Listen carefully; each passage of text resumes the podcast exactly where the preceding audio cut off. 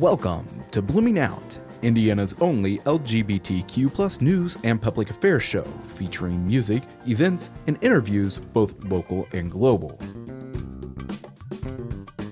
From the WFHB studios in Bloomington, Indiana, this is Blooming Out.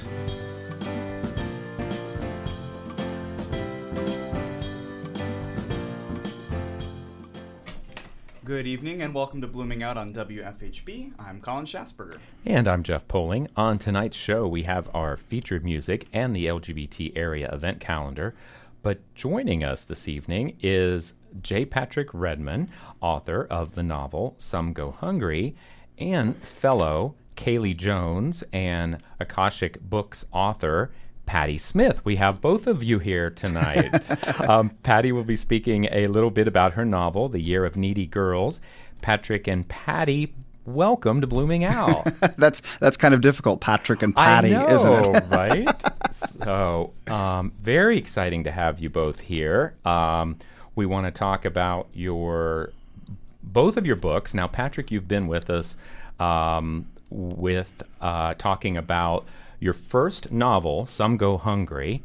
Um, but uh, Colin, you uh, have something here to uh, Okay. to maybe uh, take over and talk about. Oh, um, Sure. So, uh, before we get to tonight's interview, here's a little biography about both of the authors.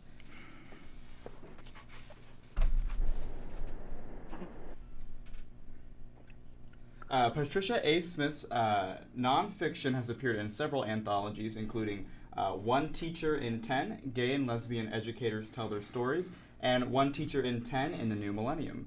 LGBT educators speak out about what's gotten better and what hasn't. Her work has appeared uh, or is forthcoming uh, in such places as Salon, Broad Street, Prime Number, and Gris Gris. The Year of Needy Girls is her first novel. A native New Englander, Smith now lives in Chester, Virginia with her partner. Patty's everywhere. Uh, she's all over the place. welcome, Patty. Thank you. Thank you for having me. So, um, what we what we were talking about earlier here is, um, bear with me one second here. We're having a slight technical difficulty. Okay. Okay, so um, just a, a short bio on, on both of you. J. Patrick Redmond is a, West, a Midwesterner and a Kaylie Jones um, book books writer. His novel, Some Go Hungry, which we were talking about earlier, draws from his experiences in rural southwestern Indiana with his family's restaurant. Some Go Hungry is the story of a young man choosing to live under the radar in his conservative community until he no longer can. Patrick's writings have appeared in the Huffington Post, the um, No Hate campaign, the Southampton Review, and in the Barnes and Noble Review's Gin and Tonic. He is also the 2012 recipient of the Deborah Heck Memorial Prize in Fiction. yes. Congratulations, Yes, thank Patrick. you. Thank you, thank you, thank you.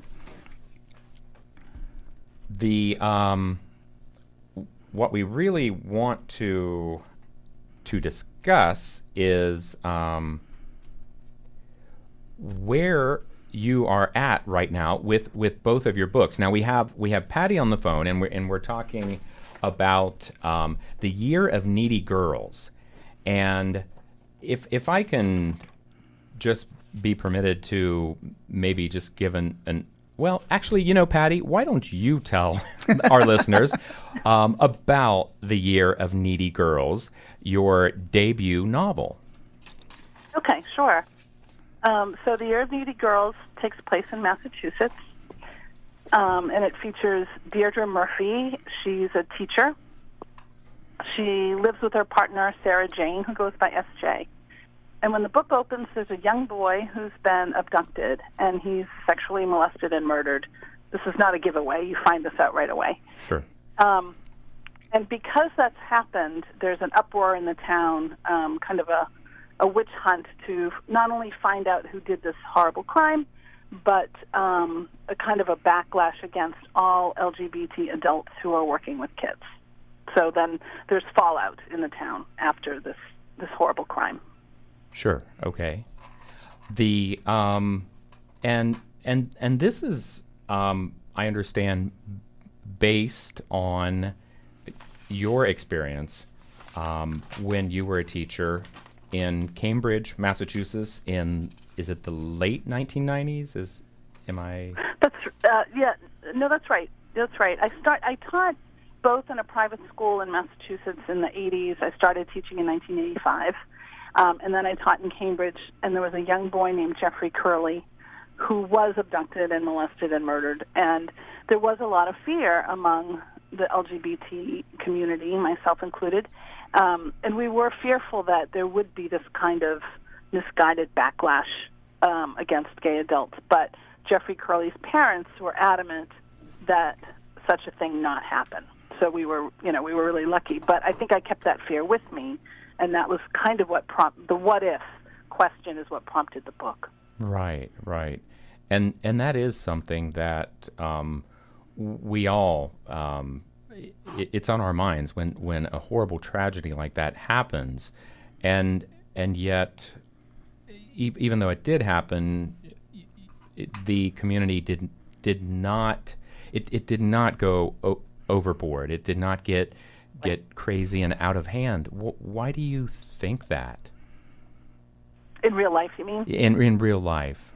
Yeah, I, well, I really think it's because Jeffrey Curley's parents spoke out against that happening. That they were, you know, they had plenty of friends who were uh, LGBT friends who were parents themselves, and so they, I, I think, had anticipated this might happen, and they were gracious enough to speak out and say, you know, no, this has nothing to do with being gay. This is nothing, you know, this is a a whole a completely separate crime and horrible thing that's happened and has nothing to do with the LGBT community. Sure.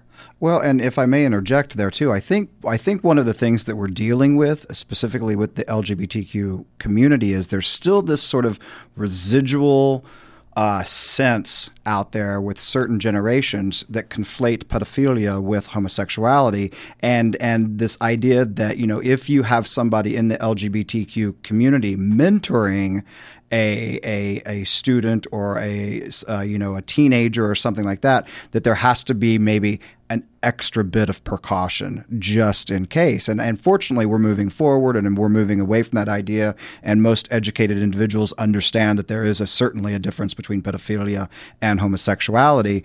But I still think we're dealing with some of those stereotypes yet. And I was a teacher for many years with the Miami Dade public school system. So I also understand kind of where Patty's coming from in terms of mentoring students and, and, and Right. It's it's taken a long time for our community to finally to get to that point where it's not where where just anyone won't buy that that that talking Right. point that the you know extreme right would love to keep throwing towards us. Now but you i so this is interesting. You're both teachers. You both come from a teaching background. Yes. and um, it- the um, it- I, I'm sure it's it's just individual, um, you know, circumstances as to what made you decide to, to start writing. But but Patrick, first, can you tell us what, what inspired you to to start putting? Well, Some Go Hungry was a story that that had sort of been that I'd had inside for quite some time because unlike Patty's story, Patty Patty's has has certain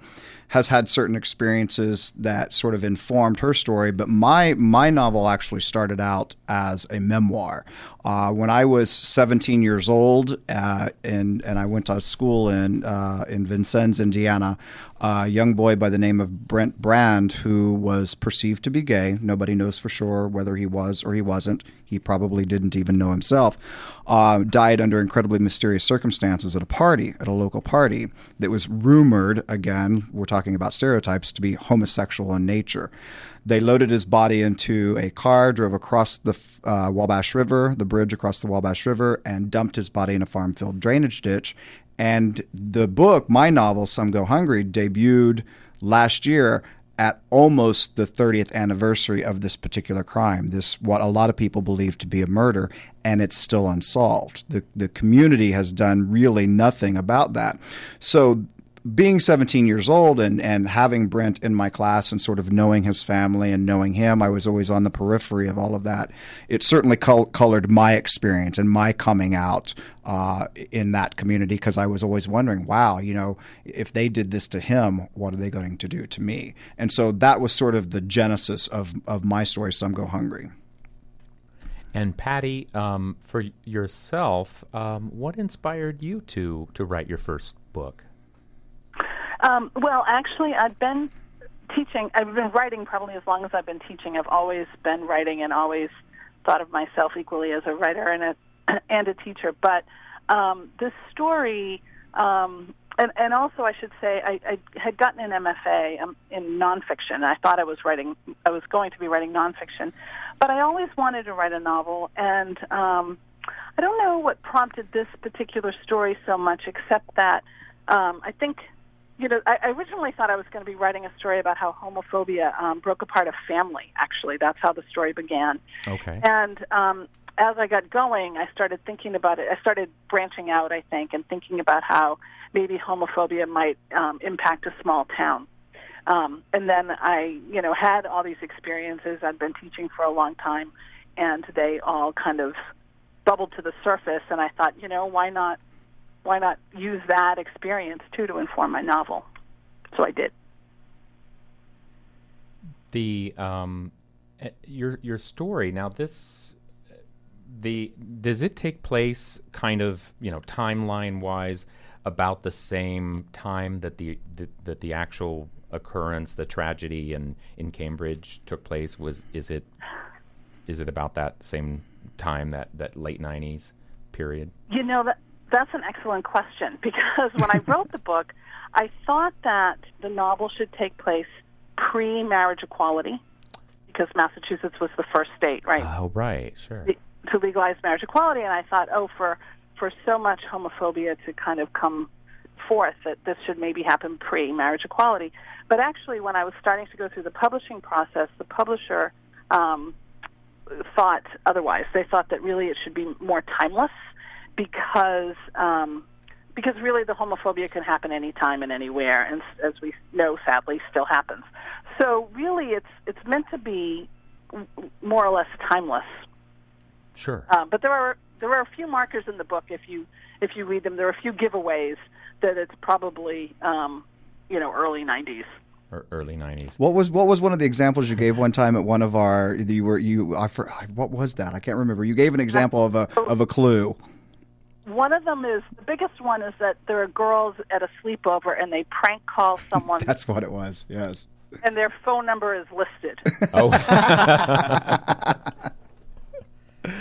okay. Do that anymore. Do I don't think kids do that anymore, right? yeah. So the political climate, you know, in, in the 90s. I mean, it, it wasn't that long ago, you know, right? I'm, I'm looking at, you know, I'm reading through this and going, wow, it really wasn't that long ago. What was, what was different? What was different in the 90s? Yeah, yeah as far as the, the LGBTQ community, um, you know, be, the, the, our struggles, you know, like, like you said, you, you, you um, based it or, or or timeline wise, it, right. it, it happened after Massachusetts passed marriage equality. Right. So, you know, during that that time, um, the, the the struggles that people were, were going through and and and what people were trying to to, to figure out, I I would think would have had a to, you know a, a, to play sure. with that. Well, like for example, I remember I talk about this too a lot. Early days of the Gay Pride, right? Going to the Gay Pride March in Boston, and if you were a teacher, we put paper bags over our heads and wrote "teacher." Really? Um, yeah, because you couldn't be a teacher and be gay; you would be fired, for example. Um, and there was a lot of fear still. Um, I happened to be one of the early early board members of GLSEN. I'm not sure if you're familiar with GLSEN, the Gay Lesbian Straight Education Network. Yes. Um, but that literally saved my teaching life. There were moments when I thought, I can't, I can't do this. I can't pretend not to be who I, you know, I, I can't hide who I am. Right. It was really hard. Um, and I met Kevin Jennings early on, and I was one of the original board members of GLSEN back when it was GLSEN Boston, before it became an internet, you know, a national nonprofit. Okay. Um, so that really, for me, changed a lot of. Um, that was sort of my first beginnings of activism, both as an LGBTQ person and as a teacher. You know, that when my those two lives kind of coincided. right. Um, but but in the early days, there was certainly there was a lot of fear, and you know, I talk about this too. That Ca- I lived in Cambridge, and Cambridge is a notoriously um, open place, liberal place, and yet I felt that even there, there was a kind of facade of liberalness. You know, there was a kind of um, you know, would be in school and would be talking about students and um, and even my colleagues who were very progressive in a lot of ways. I still felt like there was a lot of homophobia there deep down, and I wanted to bring that out in the book too.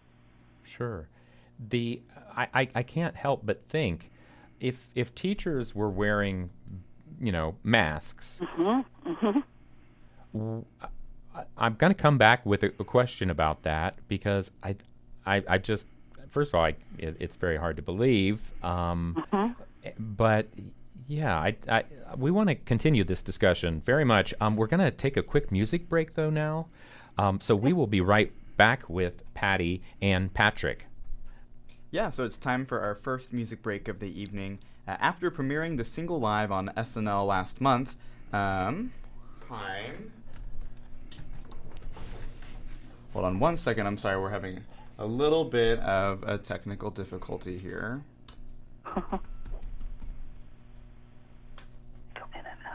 Okay, well, uh, while we try to figure out what's going on, uh, we're going to go ahead and start the song by Haim.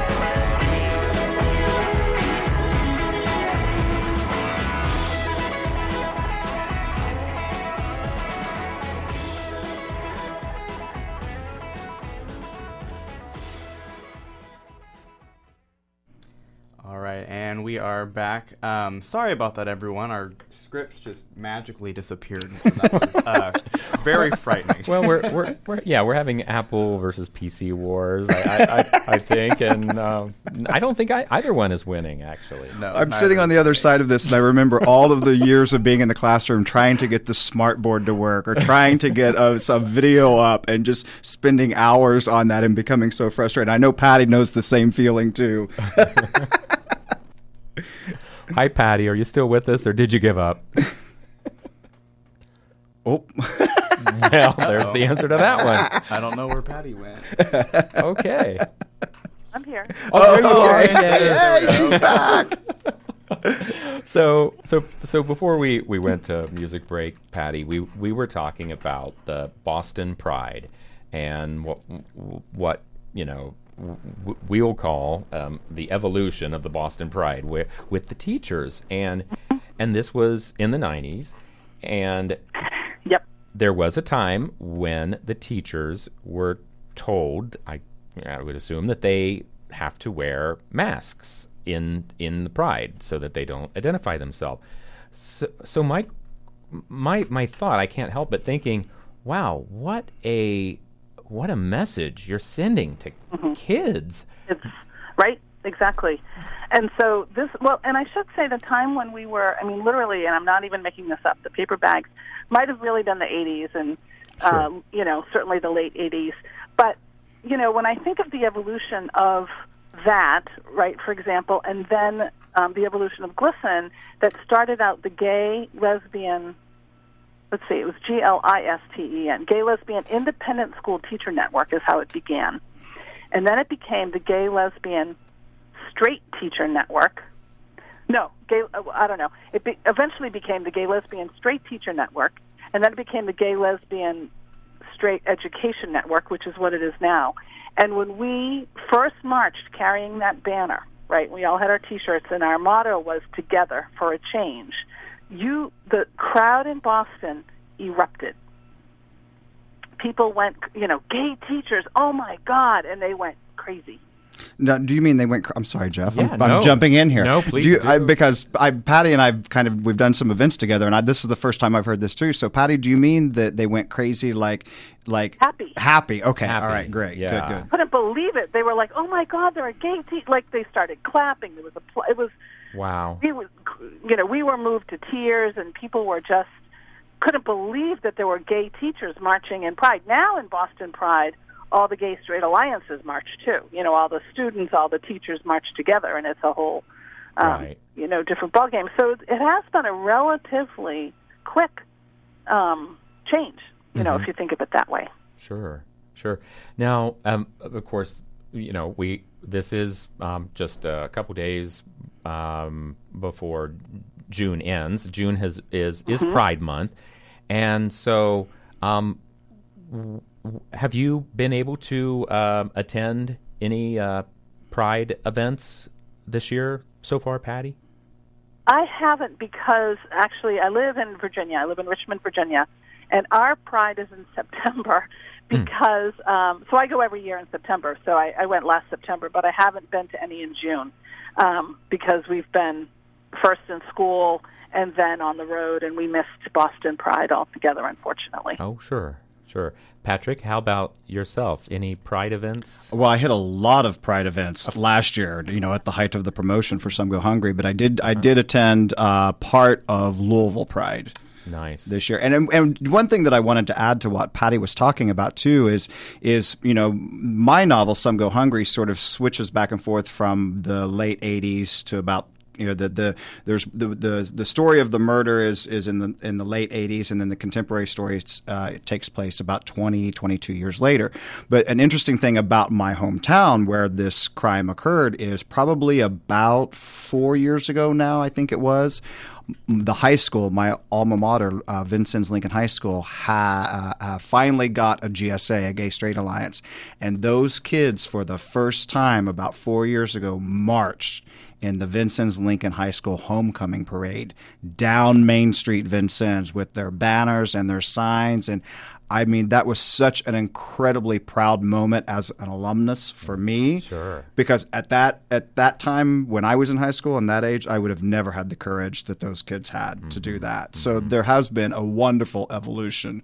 in terms of of visibility. Yeah, absolutely. That that's incredible, and that's surprising to me that you said that was four years ago. Probably it's been. I, I think the GSA has only been around for about four, no long, no more than five years, right? Roughly around, and I could give or take a couple of years. And and and to have something like that in, in my hometown is is you know substantial. I mean, it really took a lot of courage on the part of the students, and it took a lot of courage on the part of of the uh, the sponsor.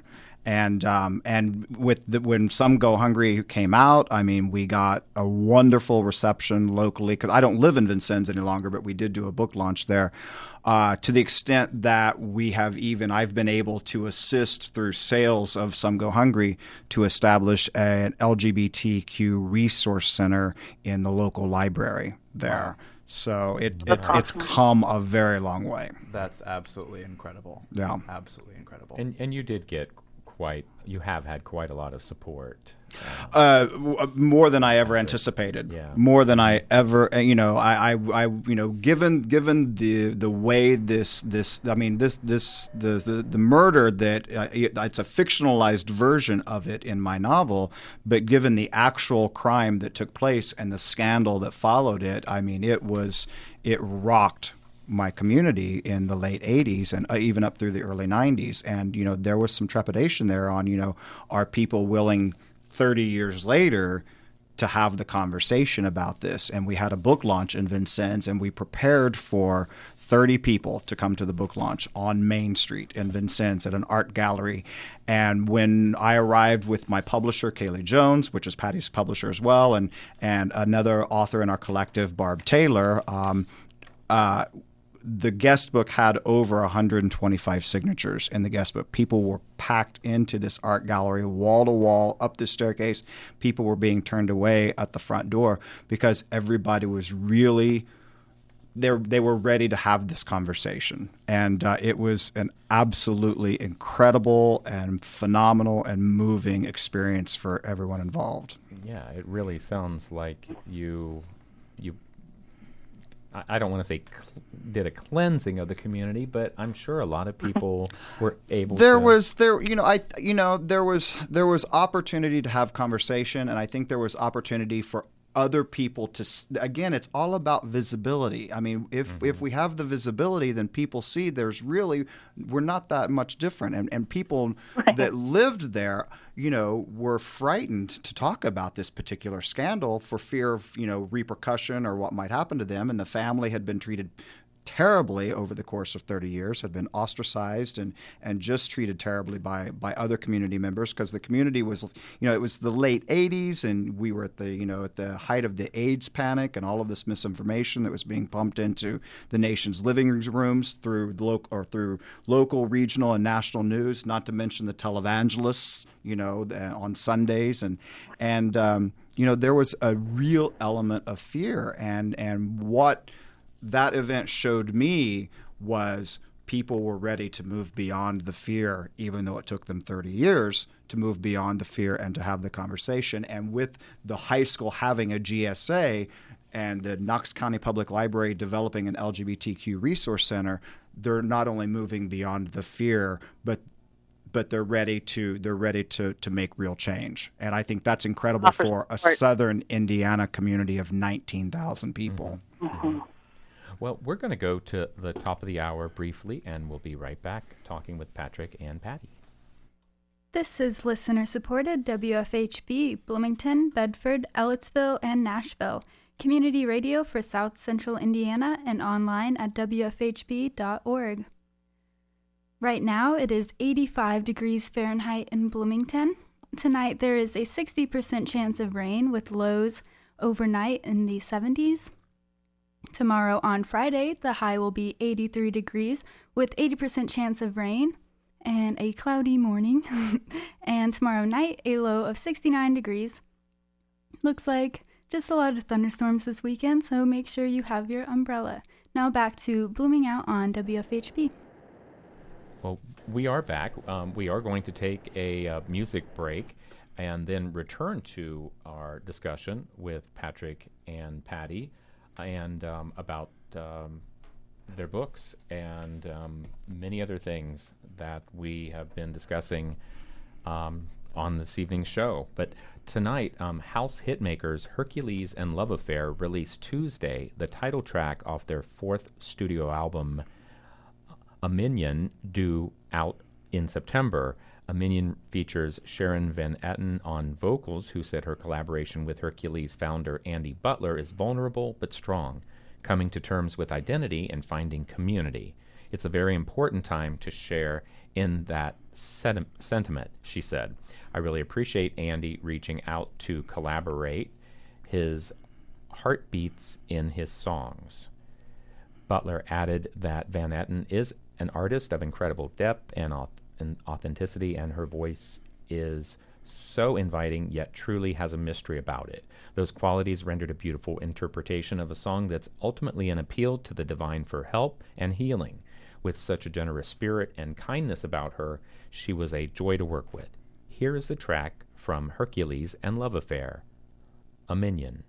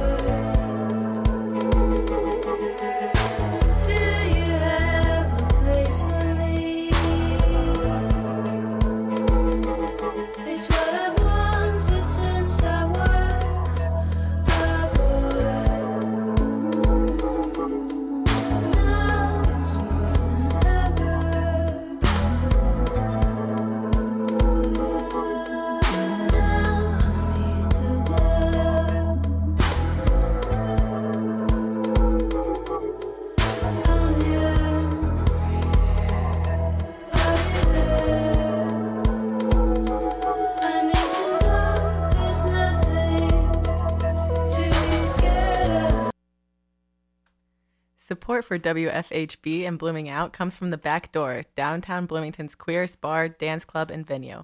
From live bands and DJs to drag shows and karaoke, there's something for everyone every day of the week.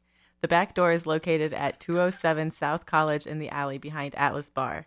More information on Facebook or online at bckdoor.com. Blooming Out is also supported by the Quarryland Men's Chorus, Bloomington's premier chorus for gay, bi, and trans men and their allies. More information can be found at quarryland.org.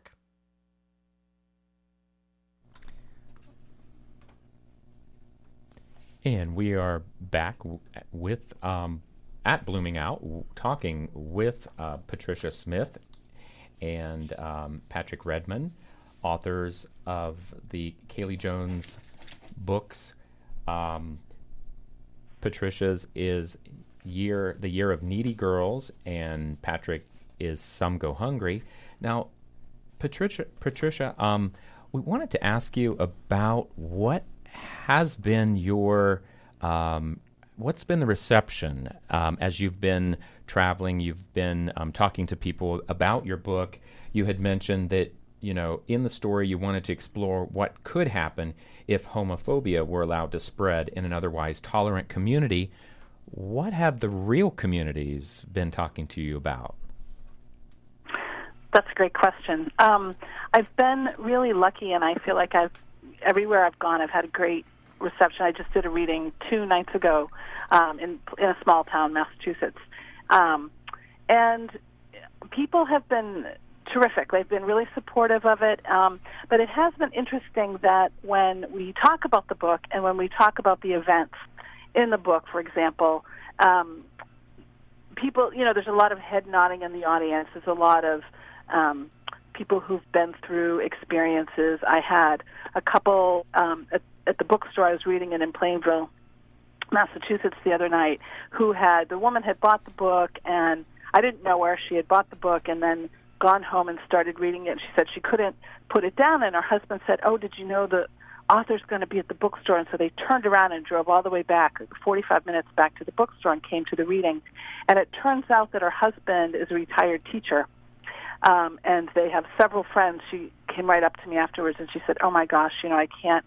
I can't wait to give this to my friends, and this one's a teacher, and I have, you know, she's been through some kind of rough things as a as a as a teacher herself. So I feel like the response has been really positive. People have been very open and um, you know very very willing to talk about the things that they've experienced in their lives too. And um, Patrick, you you you kind of got this the same thing um, with the uh, the communities as far as the response to your to your book. Well, it's it's interesting because I'm kind of on the other side of this now. Patty's Patty was you were launched in January. Pa- What was your launch date, Patty? I don't remember.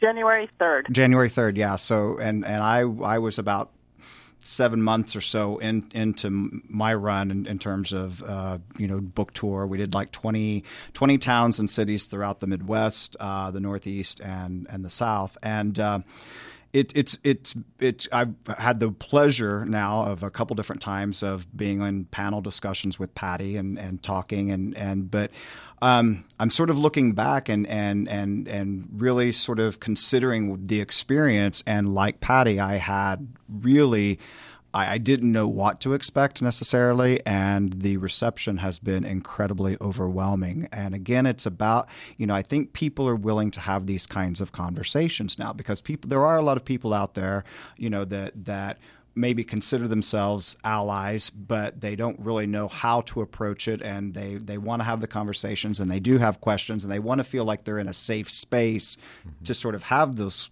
conversations and to ask those questions. And I, you know, I've know, I've had at the book events we had wonderful conversations, and I guess the thing that really has moved me are the people that have reached out either through social media or email, especially parents. I've had a lot of emails and, and private messages on Facebook from parents that either have or are in the process of raising a son or daughter that's LGBT or LGBTQ and and you know just saying thank you because it gave them another it gave them another perspective. It gave them an op- another opportunity to have a conversation with their son or daughter or with a family member. And I think m- most importantly is that you know the the were the the communications that were coming from those families in in the rural parts of middle America where you know we, there are resources available online certainly you know like Trevor Project and No Hate and GLSEN and all of that but there aren't really any brick and mortar Mm-hmm. resources and and so it, it it gave them some hope that there are people out there in the community that have that have their back, so to speak. Right, and not everyone Yep. wants to to sit at a computer and do all this research. I mean, the, a lot of the mm-hmm. the parents feel like they're on their own. Exactly. They don't have any mm-hmm. support. Exactly, and you know, off, and you know, and sadly, I mean, and we're we're kind of seeing a, uh, you know, we're kind of seeing a resurgence a little bit is uh, with the current political climate and our current administration. But um, you know, there are still a lot of school systems, especially in rural communities throughout America, not just Middle America, that just do not want to address these issues when it comes to LGBTQ students at all. And you know, when you have a suicide rate that's you know an LGBTQ teenagers four to six times more likely to commit suicide than their straight counterpart, these are the kinds of conversations we need to be having, like what Patty has written about in her novel and what I've written about in Some Go Hungry. That's right, and getting those books out there and getting them into young people's hands too. That's really important. Exactly. And it sounds like to, uh, all all different generations' hands, right? Because Exactly. yeah, it's it's a, for a lot of people, it's a new experience. Not only what's happening now, but a lot of them want to be schooled, want want to be told about what it was like it through history. You know, like whether it be the 80s or 90s. You know, and a lot of a lot of you know the young whether whether it be the younger generation or whoever really want to to know Well, and an interesting anecdote to sort of follow up on that is um, at a couple different of the book events that that Kaylie Jones Books has had uh, in Evansville, Indiana, or in Bloomington, or in New Harmony, or or Vincennes, or wherever, um, in Indianapolis. Um, there have been women that are my mother's age. I'm not going to give my mother's age, even though today is her birthday. Happy birthday! Um, but she's in her late 60s. Um, she had friends, classmates that picked the book up, picked up a copy of Some Go Hungry, and the only reason they picked it up was because it was Candy's son. You know, he Candy's son wrote a book, and I'm going to read it. But all of a sudden, I had this like you know class of 1966 groupies that were, you know, talking about Some Go Hungry on their social media and showing up to the book launches and the events and things like these women in their late 60s and early 70s reading the novel and passing it on Right. to their family members. Right. I mean, you can't get any better than that because that's a whole generation that at one point in time was not going to go near a conversation Sure, like that. sure Right. Right. Absolutely. Did you did you find uh, a, s- s- yeah, a similar, you know, experience, Patty? Um, with the are are you are you are you finding that there's one generation maybe is a little bit more interested, or do you have all kinds of different, um, you know, age groups interested in your book? I do, and it's similar to Patrick. I think same, you know, same thing with my mother and her friends, and who all, of course, were excited to get the book. And so I think it is, you know, and and it's interesting because I don't, I'm not sure I thought about that ahead of time. Obviously, you know, you write the book and you send it out there, and you forget, oh yeah, all these, everyone, you know, who knows who's going to pick it up. Yeah. Mm-hmm. Sure. but it's been great and i and also i because i teach i felt like i had a kind of a, a built-in younger audience also um, but i think it has been all you know and certainly at the readings there have been people of all starting from high school kids right on up to older older adults and they've all seemed to enjoy it so it's been it's that's been a really gratifying part of this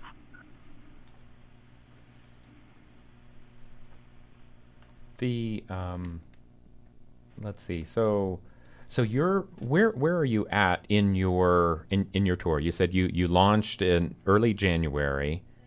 I did, and then I had um, I had my and my book launch was actually in this wonderful lesbian bar in Richmond, and so that was a blast. Um, and it was huge, sold out, you know, really fun. Cool. Um, and I had a couple of local events in Richmond, and then I um, I went to New York. I had um, in March I was in New York and New Jersey and Philly, and then I came um, up the East Coast, and I was in Massachusetts for a week, and then I. Um, I think that's right. And then I've just just come back again, and I'm now doing some events in New England. I was just in Plainville, and I'm going to have two events in Maine, one in Portland and one in Damariscotta, Maine, up on the coast. Well, and what's been interesting about this, if I may interject just for a moment, is Kaylie Jones. Um, it, she she began this collective of authors, and it's basically she established it for either emerging or established authors. But there's a certain aesthetic and a certain sensibility that she's trying to curate through her collective. And I had never met Patty. My book launched in May of 2016, and and I knew Patty was sort of coming down the pike with her novel, and and was was going to be launching in January. So I just met Patty for the first time, even though we were working within this collective together in February, because as part of the collective, she and I and Kaylie and a few others had been invited to uh, the Association of Writers and Writing Programs in Washington, D.C., and we did a panel discussion there.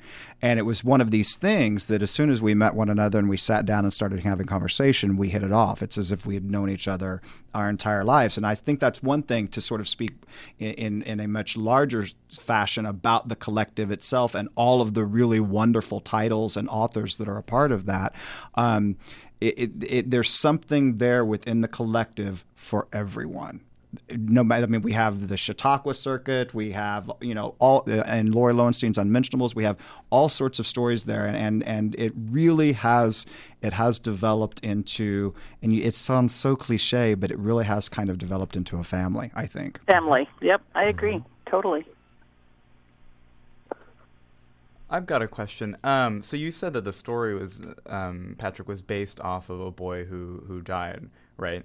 Um, did you ever get to talk to the family um, about the book, either when you were writing it or after? Okay, so that's another interesting story as well because what from my perspective of that that period in time in 1986 was that my hometown uh, was completely and utterly apathetic to this young 18 year old boy's death. Uh, a lot of people think that he was indeed murdered. Um, it's unsolved, so we don't know for certain. Um, but my perspective on it was it was as if the community shunned his family and sort of said, okay, you know, you're the family of a homosexual, you belong over here, we don't want anything to do with you. And I really feel like they made this young man's family's lives miserable for many, many, many years. Um, and you know, this was something that was not to be talked about in town at all. It was completely swept under the rug. And then I wrote about it, and I was was uncertain, you know, what the reception would be. At the book launch in Vincennes on Main Street, Brent's mother showed up. And there was a there was a full page on the Vincennes Sun-Commercial article uh, about the book and the cover and everything, and she was upset naturally. I mean, this is a tragedy that her family had experienced, and and when she first walked in, she she was looking straight at me and she was addressing me and, and she was angry and and she was and she was you know sort of telling me exactly what she thought about me and what she thought about the novel. But then a really interesting thing happened. She turned to the audience, to the people, the attendees at this particular launch, and she said, "You don't know what it's like to have lost a son. You don't know what it's like to have lost a child in this manner." And it occurred to me in that moment that that was the first time in 30 years that mm-hmm. she had the opportunity to address the community and say what was on her mind and and let them know the pain that had been inflicted upon her not only by her son's tragic death but by the community's response to her and and sort of you know lack of lack of of, of, of empathy and, and lack of caring you know about an 18 year old boy. It doesn't matter if the boy is gay or straight or whatever an 18 year old boy in this community died and nobody did a darn thing about it. Um, so I couldn't be upset that she showed up because I really felt like that was her moment that was her moment and and she was able to to really reveal her anger and to reveal her pain and people saw it firsthand up close for the first time so i was i'm eh, she would probably never believe me when I said this, but I myself am incredibly proud of her and her family because I think that's exactly what needed to happen. People needed to see that there was real pain inflicted upon this family, and they've been living with it for over 30 years. The, what what you've both um, done with your your your books have um, you you've opened up dialogue and discussions in in communities. You're you you haven't just you know written a book and and made it available. Um, I think that's incredible. I I think that that um, getting people to talk about these these things is is something that's invaluable. Um, Patty, you you know dealt with um, how grief and hysteria you know turned into a, a witch hunt in in your in your novel, and um, did you you found that um, that a- community that didn't think that they could be broken up um, over something really was was deeply affected. Is is that right? It it wasn't just you know it wasn't just that that that it was in a large community where no one knew what was going on. Everyone knew this this this young boy and and did it not um, a- affect the community greatly? Oh, absolutely. No, no, no, definitely. It, yeah. I mean, both in real life and in the novel, for Yeah. sure. Yeah. Well, both of you, thank you so much for taking the time to, to talk with us about your books. Um, these are both on Kaylie Jones. Both the books, uh, The Year of Needy Girls by Patricia A. Smith and then my novel Some Go Hungry by J. Patrick Redmond are available wherever books are sold. Online, brick or mortar bookstores. You can order it. You can Amazon, Barnes and Noble. Wherever you wherever you want to buy a book, you can buy our books. Well, thank you both so much for taking the time to talk with us about the books. Um, we're very excited about. Um, I know, Patrick, you are working on the next book, and we're excited and looking, Struggling on look- working on the next forward- book. looking forward to that, though. I enjoyed. Keep um. Yeah. Yeah.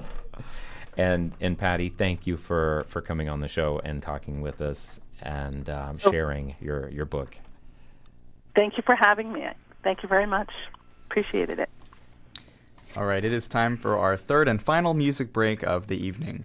Uh, more than half a decade has passed since Fischerspooner, the highly homoerotic duo composed of Casey Spooner and Warren Fischer, released their last album, Entertainment. Now, the pair is back with their new club ready single, Have Fun Tonight. Like the rest of their comeback album, Sir, due out in September, Have Fun Tonight is co produced and co written by legendary REM singer Michael Stipe. The record is aggressively, unabashedly homosexual, Spooner told Nico Panda last spring, speaking about the attitude on Sir. That was something I wanted to do from the beginning. With Have Fun Tonight, here is Fischerspooner. And, and Michael.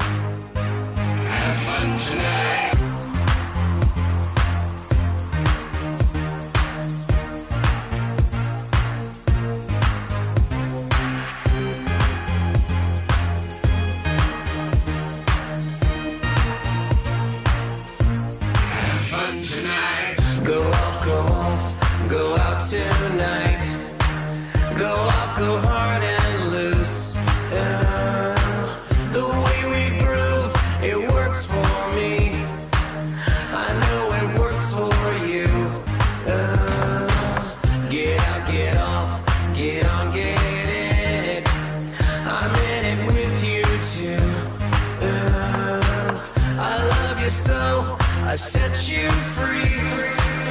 And you set me free too. Have fun tonight.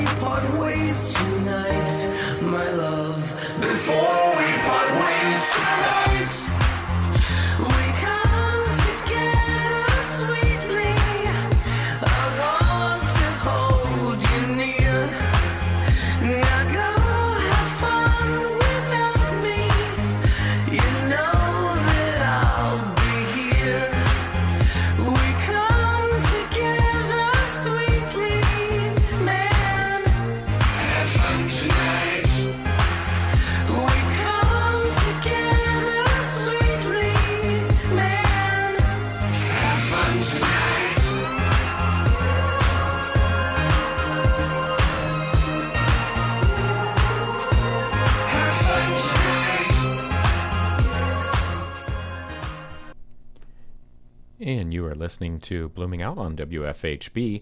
To finish out tonight's show, it's time for your weekly LGBTQ plus um, event calendar in the area.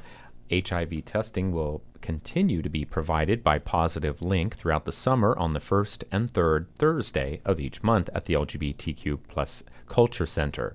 This free, confidential 20-minute testing can be scheduled by contacting the LGBTQ plus Culture Center. Uh, an IU staff member is forming a meetup group open to Bloomington area LGBTQ plus adults of all ages. If you are in town and would like to join like-minded folks for fun social activities, learn more by visiting www.meetup.com slash bloomington dash LGBTQ dash social dash meetup. Bloomington Pride Fest will be a day long celebration on Kirkwood Avenue on Saturday, August the 26th. Note the new name, as this was the previous Bloomington Pride Summerfest. More information can be found on Facebook. If you would like to add your event to our calendar, uh, please email us at bloomingout at wfhb.org.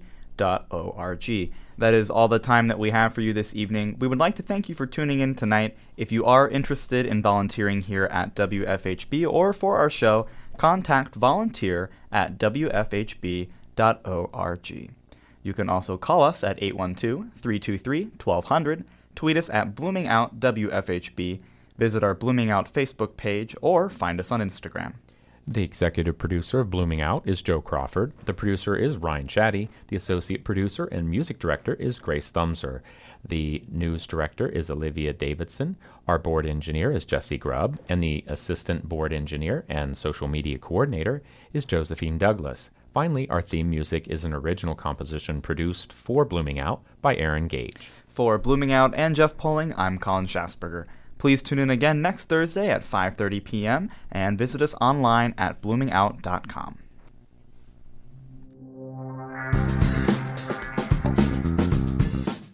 Blooming Out, Indiana's only LGBTQ plus radio program, airs every Thursday evening here on WFHB at 5:30 p.m. You can also stream us 24 hours a day, 7 days a week on WFHB.org or bloomingout.com. Thank you for listening. Please tune in again next week to Blooming Out.